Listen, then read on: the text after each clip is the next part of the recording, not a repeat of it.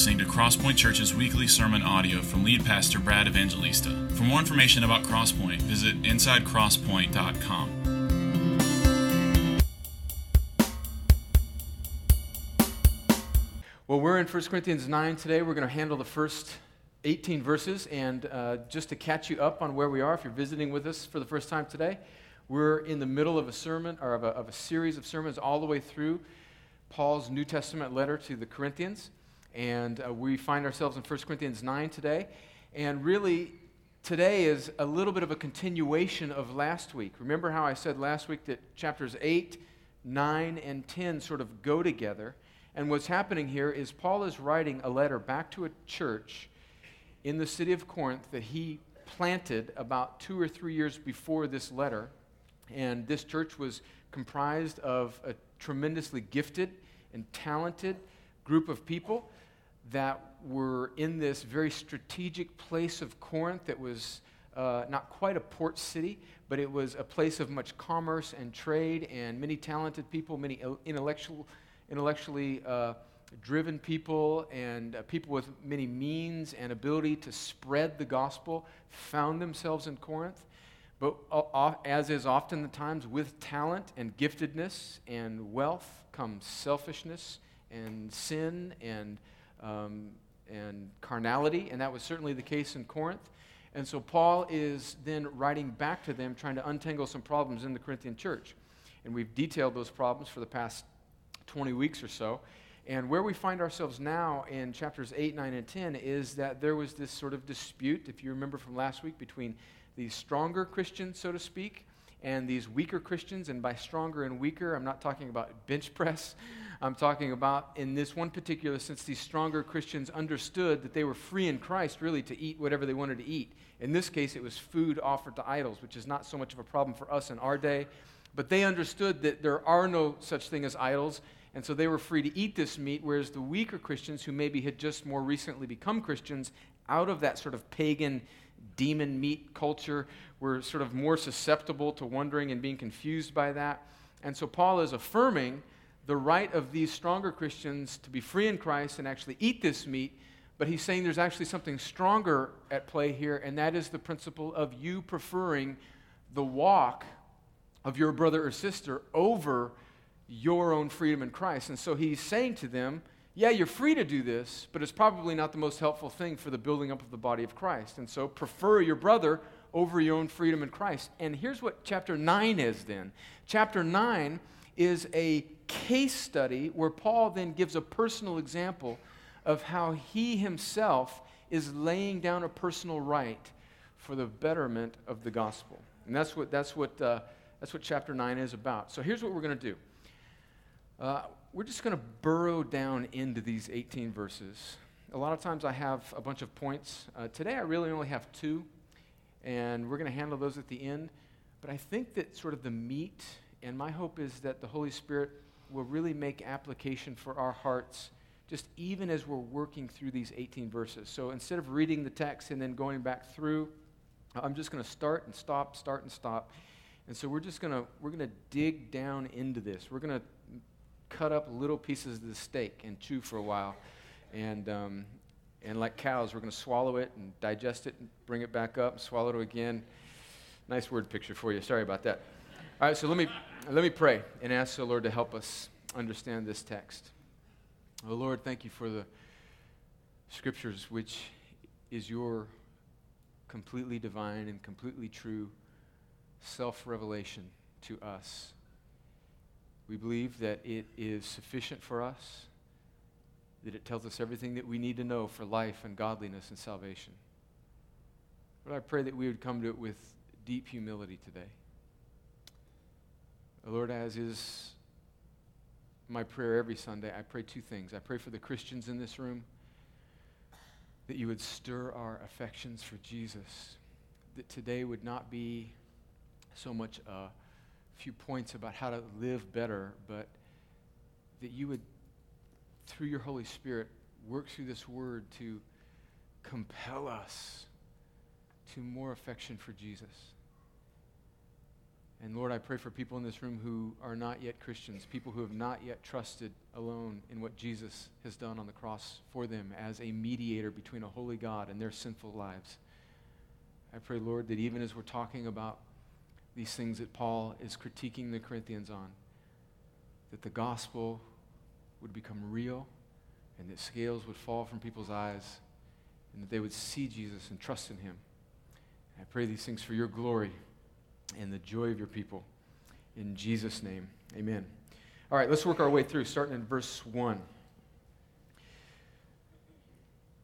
Paul gives a case study here of his right and the other apostles' rights to be compensated for their ministry.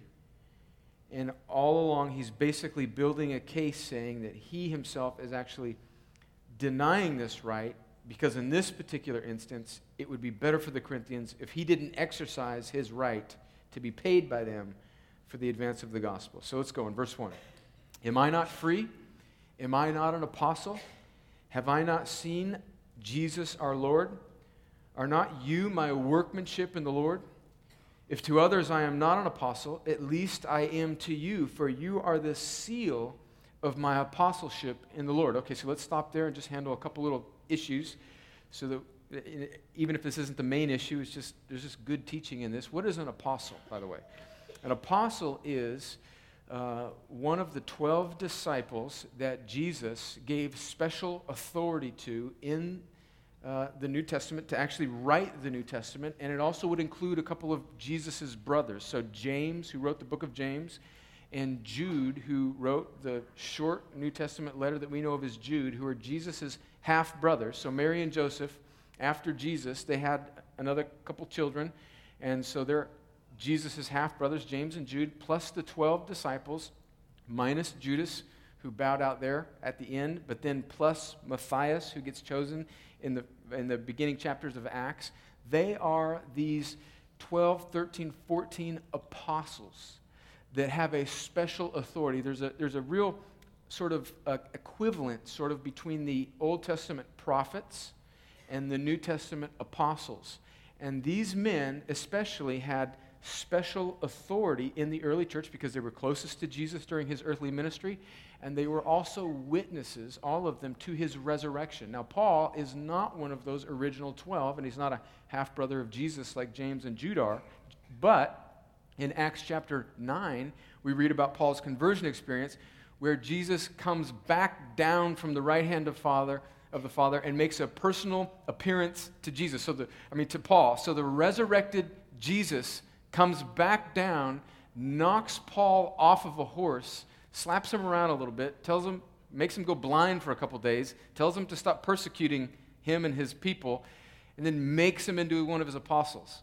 And so Paul is claiming his sort of apostolic authority by his one on one sort of cage fight with Jesus that he lost badly. And so, so Paul is an apostle because he has seen the resurrected Jesus and Jesus has instructed him to take the gospel to the Roman Empire. So an apostle is, so, so let's just, there are no more apostles, okay? They're dead, all of them. They've all died, all right? So nobody has the same authority that Peter, James, John, and the others, and Paul has. So if there's somebody that is sort of on TV preaching and they're calling themselves an apostle, don't walk, run far away from them because they are not. Now, they may have a ministry that is apostolic in its nature, meaning that they're taking the gospel to uh, unreached areas or they're starting new ministry. Now, that is a, a sort of apostolic working out of a ministry gift, but there is no office of apostle, capital A, with the same authority that these men had. All right? Just a little, just a little little tidbit there because um, we can be fleeced by wolves in our day. So Paul is claiming that he's an apostle, and he's writing that, and he's and he's appealing to the Corinthians of the good fruit that he has worked in them as a seal of his apostleship. Verse 3. So he's building an argument here. Verse 3 This is my defense to those who would examine me. Do we not, meaning the apostles, do we not have the right to eat and drink?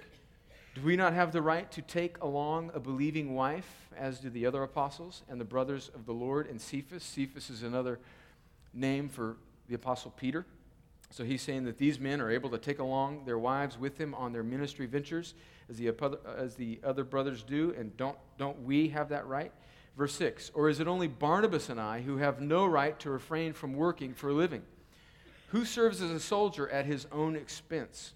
Who plants a vineyard without eating any of its fruit? Or who tends a flock without getting some of the milk? And so he's saying you've got these workers, and then he kind of uses an agricultural analogy, and he's saying certainly a farmer, or certainly somebody who has livestock, is going to sell some cattle or milk the goats or whatever, and they're going to have some of the fruit of that flock or of that crop to help make their own living, to help to their own sustenance.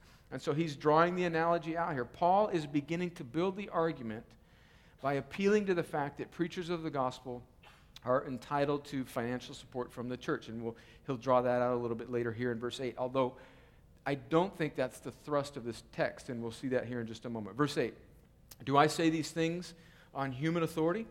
Does not the law say the same? So now he goes from just appealing towards their everyday life to where farmers eat some of their own crops and uh, you know, cow, cattle ranchers drink some of the own milk of their own cattle. Now he refers back to the Old Testament. Does not the law, and he's referring now to a verse in Deuteronomy, say the same? For it is written in the law of Moses, You shall not muzzle an ox when it treads out the grain. Is it for oxen that God is concerned? Does he not speak entirely for our sake? It was written for our sake, because the plowman should plow and hope, and the thresher thresh in hope of sharing in the crop. If we have sown spiritual things among you, is it too much if we reap material things from you? If others share this rightful claim on you, don't, do not we even more? And so, what Paul is saying here is that, look, I'm going to use this analogy from the Old Testament. Moses said to the nation of Israel, as a sort of analogy for paying their priests, he says, Don't put a muzzle on the ox. And so think of this picture. You've got this ox who's got this plow hooked to his back who is plowing this field. And then when that ox maybe rests overnight, you've got this muzzle on this ox so that he can't eat some of the, some of the field or crop that he is, he is in fact tilling and plowing or threshing or whatever oxes do. And so what he's saying is, is that here these preachers are they're just oxes. That's all they are. I'm just an ox, just a, a beast of ignorance. And just let this thing work. And you would not imagine if you were a farmer putting a muzzle on the snout of your horse or your, your ox so that that ox couldn't eat as he produces and helps you harvest this plow. And so he's using the same analogy. He's then saying that, that if we have sown spiritual things among you, is it too much if we also reap from you? So here's the point that Paul is making. And again, this is the point he's making about something bigger than just compensation for preachers. He's making this point that preachers of the gospel should be enabled by the church to give themselves to the work of the Lord without being hindered. Okay? Now, I think sometimes this particular verse is used way out of context. I think Paul's making a bigger point, and we'll come back to it here in just a second. Verse 12, halfway through verse 12, 12b. Nevertheless, we have not made use of this right. But listen to this sentence now. But we endure anything rather than put an obstacle in the way of the gospel of Christ.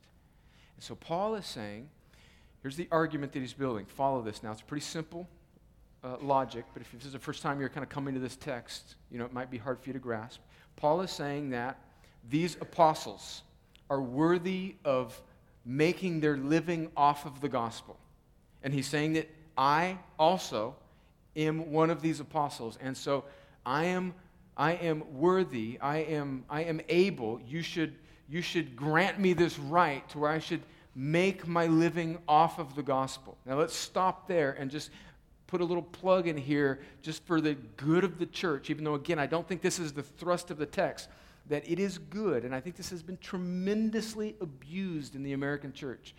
It is good for churches to compensate their pastors fairly. How do we do that here at Crosspoint? Just for your knowledge. Again, this is not the thrust of the passage. But how do we do that here at Crosspoint? The salaries of the people that work here full time and the pastors, this is not something that, you know, Reynolds and I get back in the back room and say, How much do we want to make today? Look, I have zero control over what you as a church pay me. That is done by some uh, regular people in the congregation that, that comprise the finance team, and that group kind of rotates in and out throughout the years, and that's led by somebody else. The point here Paul is making is that pastors are basically just farmers, they're oxen that are working for your good. And we as a church should joyfully compensate those whom the Lord has set aside for full time vocational ministry and the preaching of the gospel in such a way. Think of it in two different rails. We should compensate them so that they have enough not to be worried about the daily necessities of life. But we should also not compensate them too much so that they their hearts might be drawn away by putting their trust in their retirement or their standard of living. How many of you have seen a bad representation of finances by people in ministry? Turn on TBN, friends, and see the absolute despicable heresy of the prosperity gospel, where very well known preachers in our nation break the backs of poor people, promising them some sort of blessing from God if they will just give to help fuel their Lear jet or their, you know, thousand dollar suit. Friends, it is ridiculous, it is heretical, and it is in fact damnable. But the other side of the coin is too that Christians that have committed themselves to a local church should joyfully free their pastors up I think, to be just sort of regular middle class people if they are able to give themselves wholly to the work of the Lord. Again, so that they are not worried about whether or not they can keep the light bill on, but also that they don't have too much so that their trust might begin and their identity might be wrapped around some wealth. That is a unusual balance that not many churches can find. It's sort of one way or the other. And we are so blessed here. There's just no strife or tension along that. friends, honestly, that's one of the reasons why uh, you need to be part of a local church and you need to help commit part of the resources that God has given you for this, for this joyful privilege to serve the gospel in this way. All right, enough of that. That's not the thrust of this passage. In verse 13, let's go. So Paul is saying here that I am giving up this right for the sake of the gospel. Why would he say that to the Corinthians? Let's keep reading in verse 13. Do you not know that those who are employed in the temple service get their food from the temple? He continues out a little bit more argument here that he's building for them. So, what he's saying is these priests, he's probably referring to the Jewish priests that tend to the temple. They would get some of their food, the grain offering that we see in the Old Testament. Said they get part of their compensation from their work at the temple.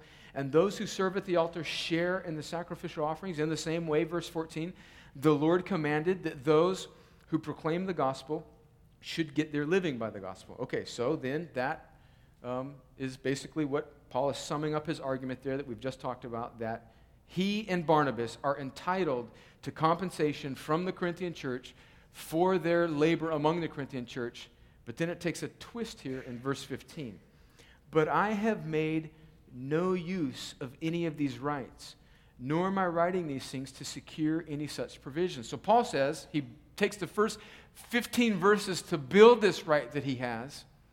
And then he says in verse 15, but with you, Corinthians, I'm actually not going to take this right. So, why would Paul do that? So, here's what's going on in Corinth. Because we know that in the other New Testament letters that he wrote to other New Testament cities and communities that he founded those churches, he did receive their support. So, Paul is not saying here that it's sort of more chivalrous or more holy or more spiritual for a pastor to establish his right to receive a salary or his compensation from a church, but then to back away from it and say, oh, no, no, no, that's, that's not what I want to do. He's not, it's not just some sort of theoretical right. What he's saying here to the Corinthians is that I'm not going to receive this right from you because in this particular instance, it will be a hindrance to you. Why? Well, in the Corinth culture, there were these sort of professional orators. They were like, think of like the talking heads on MSNBC and Fox News and people that just sort of, they're like consultants. They just sort of go around making speeches and they just get paid for being rhetorical professionals, you know, just people that talk. They just, they just go and give speeches. And that's sort of the culture that existed in Corinth with Greek philosophy. People would just be paid to be uh, just sort of speech givers and, and theorize on different philosophies of the day. And of course, if they were compensated by particularly rich Corinthians, then they would be more willing to sort of adapt a philosophy that might be pleasing to the Corinthians, like, yeah, it's okay if you are married to this woman and you just have this sort of love feast over here in this party because that's not really what matters. And so, yeah, the body is not really, you know, we're spiritual. The only thing that's really going to heaven is our soul. And so our bodies don't really matter. You can just kind of do what you want. In fact, that's the issue that was happening in the earlier chapters in 1 Corinthians 7 when we talked about all this mixed up ideas of sexual immorality. A lot of that came from these broken Greek philosophies that were being purported by these Greek speech givers these philosophers who were being paid by the rich people to tell them what they wanted. And so Paul is saying that I'm not going to be your monkey. You are this isn't the midwinter fair. This isn't the carnival. I don't wear a little hat with a little tambourine. You're not going to throw a quarter at me. Don't don't do that. And boy, does that not exist in American church culture to some degree, doesn't it? Where you see preachers bowing down to certain segments of influence in the church. And so, what they do is they curtail the offensive truth of the gospel because they're too scared to lay it out because it might dry up some financial resource. and do you see how, when that happens, that is death to a church? It's death to the gospel. That's why we are very slow to spend money here. That's why we care nothing about buildings. That's why we will not mortgage our future because I don't want to tickle the ears of rich people because I have to pay a $10 million mortgage. I don't care if you're rich or poor or black or white or from California. I don't care who you are. And there, it is death to the gospel when the motivation of the preacher is compromised in some way, even in a very small way. And Paul says here, Corinthians, you guys are so jacked up. You are so proud that I am going to refuse this rightful claim I have the compensation for your good so that you don't think that anything I'm saying is somehow mixed up in something where I'm trying to please some rich cat in the Corinthian church. And so, so what's going on here? Should we pay our pastors fairly? Yes. But that's not the point of this passage. Paul is so absorbed with the advance of the gospel and the clarity of who Jesus is. And he wants it so badly to break through the cultural forces of the Corinthians that he is willing to lay aside his rightful claim so that they will not confuse or obscure the truth with some compensation that he might be receiving from certain segments in the Corinthian church. Wow. Wow. Oh, that that type of boldness would seize the hearts of American preachers. Oh, that that type of clarity. Oh, that that type of freedom would, would, would resound in the pulpits of America. Amen. Amen. Didn't get it from you, so I had to give it to myself.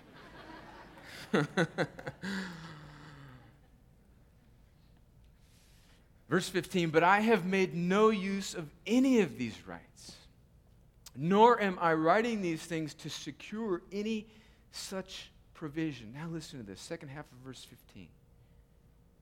For I would rather die than have anyone deprive me of my ground for boasting. Paul saying, I would rather die than obscure the gospel in your eyes. I would rather die. And I, I, boy, I, feel this way. I, I, not, certainly not to the depth maybe that Paul, this, this, this father of the early church in so many ways, but I, I would rather, if there's anything in my life that is somehow obscuring the gospel, I feel this weight. I would, ra- I would rather just, just cease to exist than cause confusion about who Jesus is. And he says, This would deprive me of my ground for boasting. That almost sounds sort of proud there, like Paul wants to boast in his uh, sort of uh, uh, self. Uh, limit that he puts on himself, like he's trying to use this. But really, that's not what he's saying. He's saying that, that I would rather die than be in a situation where I cannot freely boast in Christ alone. I, I would rather not even live than have any cloud in my heart to think that I'm doing what I'm doing for anything other than the glory of the cross. Verse 16. For if I preach the gospel, that gives me no ground for boasting, for necessity is laid upon me. Woe to me if I do not preach the gospel. I think the NIV version says this a little bit clearer than the ESV version that I like so much. It says something to the effect of For when I preach the gospel, I cannot boast, for I am compelled to preach. Woe to me if I don't preach the gospel. In other words, so Paul is saying that, look, the fact that I'm doing this this way, laying down my rights, is not any reason for you to pat me on the back or for me to pat myself on the back, Paul is saying. He's saying, look, I, I'm not just doing this because I, I, I think it's a good career choice. He's saying, I have to do this. I am compelled. The, the ESV version says that necessity is laid on me. The NIV says that I am compelled. The original language carries with it this weight that there's just this there's this gravity sitting on his life that he is so consumed with it that ministry is not a profession for him. It's not a vocation. He wasn't like the sharp kid in youth group who learned how to play the guitar and you know could open his bible to romans and he was a little bit articulate. And so we just kind of shepherd this kid into being a youth pastor. And then all of a sudden he finds himself pastoring a church. He says no which by the way that's what happens in america all the time. You just take the one kid in the youth group who shows up tell him he's called into ministry, and then 20 years later, it's a train wreck. What Paul is saying is he's saying that the gospel sat so heavy on me that it just it just absolutely consumed my life. There was nothing else mattered, man. Nothing else mattered. It just dominated everything about me to the point where if I can't do this, I have no reason for being. Woe to me if I don't do this. And so here's the temptation that I think hits most of us as we look at this and we say, yeah, oh yeah, Paul. That cat was hardcore. That's good stuff. Yeah, Brad, pay attention to that, man. You're, you're a preacher. Dance, monkey, dance. But I'm a school teacher, dog. I'm a lieutenant in the Army. I'm a squad leader. I'm a staff sergeant. This isn't really talking to me. But Paul is not writing this to people just in vocational ministry after he ends up this line of logic that he does in chapters 8, 9, and 10, in chapter 11 and verse 1, then he says, Imitate me as I imitate the gospel. And actually, verse 1 of chapter 11 is really the end of his argument in chapter 10, which is the argument through 8, 9, and 10 that we should lay down our rights, that the gospel should mean so much to us, that, that who Christ is and making him known should absolutely pervade our lives and dominate everything we do, whether we are a baker or a banker or a preacher or a homeschool mom or a ditch digger or the guy who makes the little plastic that wraps around the end of your shoelace or whether you are a football coach or whether you are a salesman or, or, or whether you, whatever you are. The gospel should sit so heavy on your life that everything in the Christian's life should be oriented to making much of Jesus and less of yourself. And that's the, that's the passion and the urgency that Paul feels in this text and for the Corinthian people. And, and it's the urgency that I'm trying to communicate to us as a church, even now. How many of us think this way? I confess that I don't nearly enough. There is this seduction It's this idol of comfort. You know? Grew up in California, had no I wanted to be the quarterback for the San Diego Chargers. I'm 5'10, 180, slow, not a very good athlete, and don't have a good arm. That dream died when I was about 13. Then I just just wanted to you know, arrange my life to have a halfway decent existence. Went to college because it was free. I got a scholarship to go to college. Took me to New York. I was in the army. And after college, came here and I married a girl. And after I got out of the army, was in the ministry for a while, started a church. And now this church is doing well. There's a room full of people here. Lots of people encouraging me. Brad, it's going great. Yeah, it's going great. It's just so seductive to just sort of settle down into that and say, oh, I, have got a, got a good church, folks that love me, great wife, lovely kids. Shift that puppy into auto control and just preach biblically correct sermons and coast. And here's the thing that kind of scares me is I could do that. I could give lip service to the gospel. And I can just I can just coast, man. But Paul is not coasting here. He is the gospel is sitting on him like a, ton of bricks, and it is pressing all of the flesh and selfishness. It's squeezing it out of him. How many of us think this way? I mean, we are comfortable Americans, man. Football season starts in late August. And we're just going to do what we do. Plan our trips to Disney, go to the mountains, couple weeks at the beach, get the tan, mow the yard, Little League baseball, and we just coast and there's no press on our lives. Friends, I'm speaking to myself, not you. Any spillover of conviction is the Holy Spirit, it's not me. I'm reading this text in my office this week and I'm thinking, my life, I, it, it's, it just doesn't smell like this text very often. Woe to me if I don't preach the gospel. And again, as I said, that's not a text for preachers. We're all preachers. Paul says, imitate me. How many of us think this way? The disconnect that I honestly feel with this passage reveals how unprioritized really the gospel is for me so often. Is the gospel just an add on for us? Is it just a means to a better end? Is it just the vehicle of advancement? Is it just something that placates our need, our deep, abiding religious need. And then we move on back to more self absorption. Friends, what is the gospel? You realize the gospel is the good news that the whole world is about God.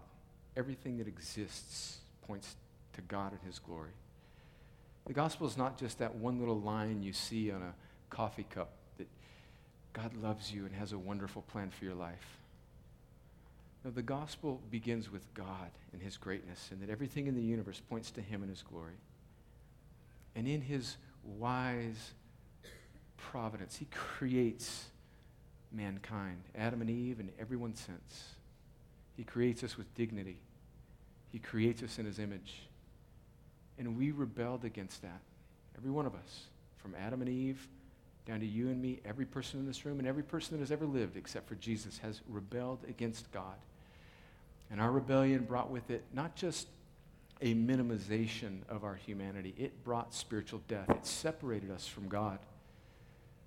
The Bible says that sin brings death, and that death has spread to all mankind. The Bible says clearly that we stand opposed to God.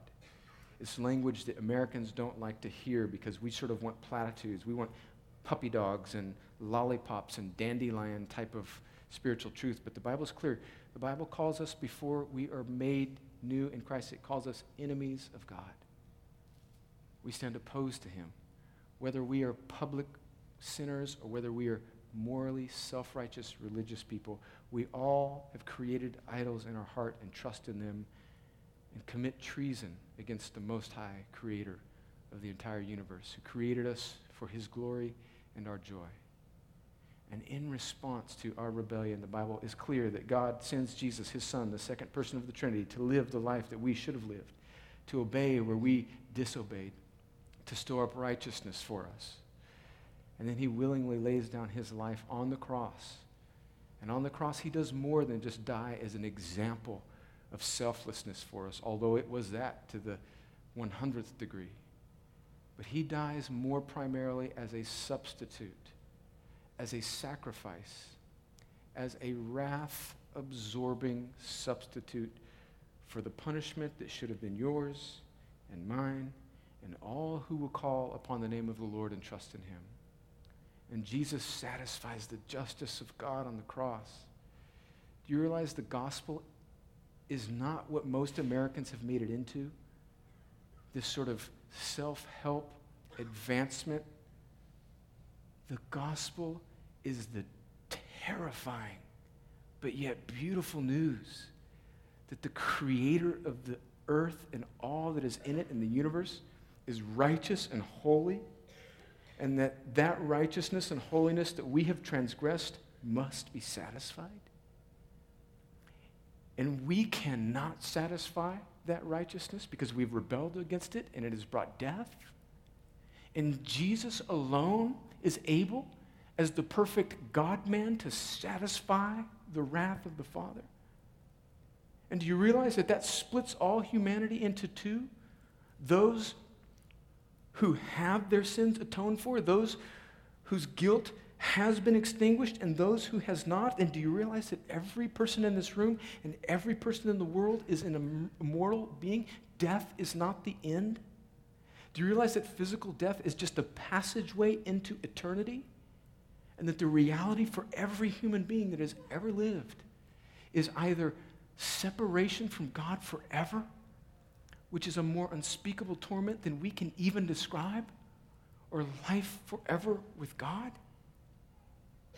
and do you realize that when you grab hold of that, that is what is at stake here in our lives, and that these mere 80 years that we have been given here in the flesh are just a drop in the bucket of eternity, and that God, in His wise providence, has made us means by which He makes this message known and brings glory to Himself, and that our lives are about so much more than these 80 years, and that this gospel that He has made us ambassadors to, do you realize how that? Makes everything so important. And do you realize, friends, that this gospel must be responded to? You, you can't just agree with this thing, but you, you have to, as the Bible says, turn from trusting in yourself and turn in faith towards what Jesus did.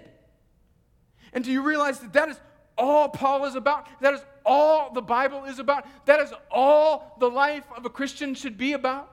And so the gospel for the Christian is this hub of the wheel, and everything that springs from it, whether it is your money or your marriage or your kids or your job or your thought life or whatever, is just a spoke off of this glorious hub of the only thing that matters, which is the gospel. That's why Paul says, Woe to me if I don't preach it.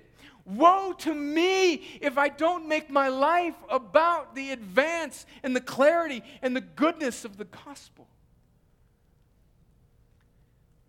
Is that the way you view this message? Often for me, it's not.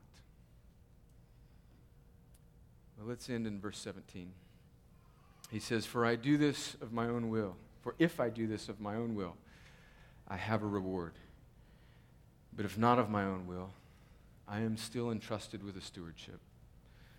So, in other words, hey, if I, if I do this freely, uh, I have a reward, but look, if I get paid by it, I'm still got to do it. Verse 18 What then is my reward? Uh, that in my preaching I may present the gospel free of charge, so as to not make full use of my right in the gospel. I think the, overarching theme of this chapter is, is that the gospel should smash, it should obliterate, it should squeeze all of the selfish individualism out of us. So, two points quickly, just in summary. I'm not going to go through them, I'm just going to give them to you. Point number one is that the gospel should take priority over our individual rights. Do you see it like that? The gospel takes priority over our individual rights. What, what do you sort of self consciously think is owed you? Do you realize that reveals the idolatry of your heart? Point number two, and I've made this point, so I don't need to elaborate on this, is that the gospel should be the compelling motivation of our lives. The gospel should be the compelling motivation of our lives. Let me read you a quote from Mark Dever, the pastor of Capitol Hill Baptist Church in Washington, D.C. You know that he's had a tremendous impact on me. He wrote in his book called 12 Challenges That Churches Face, and it's basically a book about the Corinthian church and the challenges that they face. And he wrote this particular chapter on 1 Corinthians chapter 8, 9, and 10, and this issue that we've been thinking about these past few weeks of selfishness and individualism and preferring our own rights over the gospel. He says this So, brothers and sisters, do we see such examples of giving up rights for others in our own congregations? Have we experienced the blessing of giving up our rights for others? There are so many rights to reconsider in light of the urgency of the gospel. What rights are you not willing to give up for the good of others? Your Sunday evenings, time with friends, a particular kind of music, your home country, your desire to do what you want whenever you want to do it, an expectation that God will make everything work out okay for your family, your health, your sleep. Perhaps the right you are called to re examine has to do with where you live.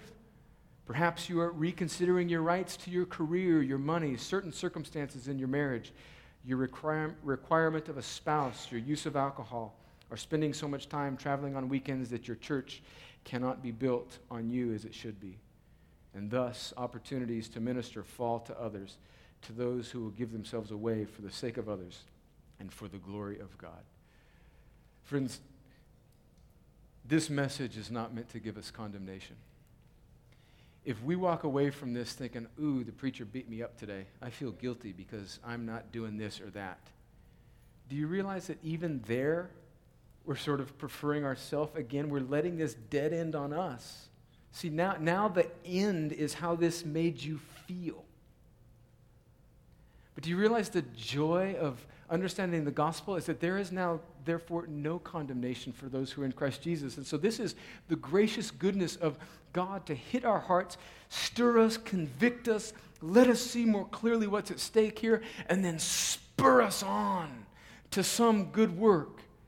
And you realize I'm not going to give you some application. So this means these are four things you can do. How many, how many, how many? One, two, three, four. Write these things down and then go do this. Scurry on your way now, little Christian, and come back when you're done with this list.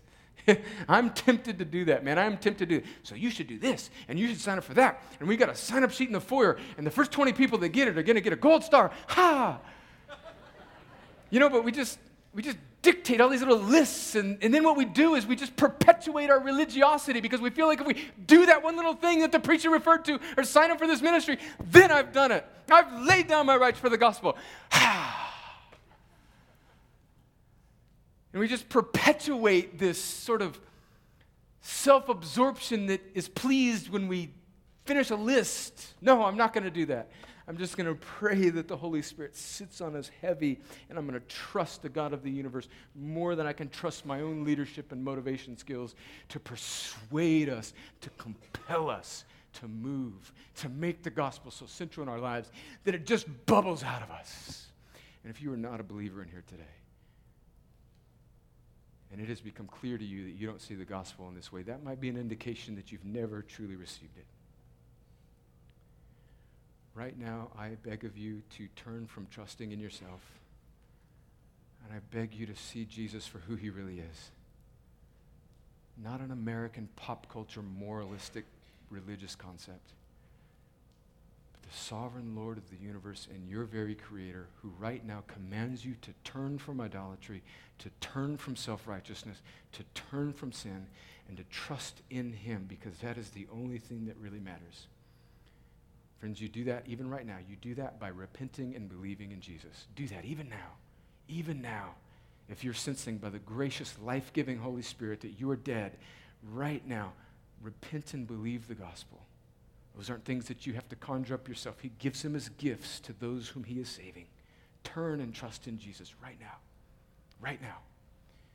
And the gospel is yours. Yours to live and give away. Let's pray. Father, thank you for this text. Once again, I confess my default self absorption and how so often I cling to my rights. I want to be compensated, appreciated, congratulated, adulated. And I make even the very truth of the gospel into a sort of self serving means. Forgive me, Jesus. Reorient my life. Reorient my heart so that I can say with Paul, Woe to me if my life is not about making much of Jesus. And Lord, when the enemy wants to come and lie to me and tell me that living that way is a sort of giving up of joy, Lord, let me realize that is a lie. That true satisfaction and joy rests only in making much of you. That the joy that I feel when I allow things to dead end on me is temporal and ultimately broken. But the joy that I feel when I decrease and you increase is eternal and truly satisfying.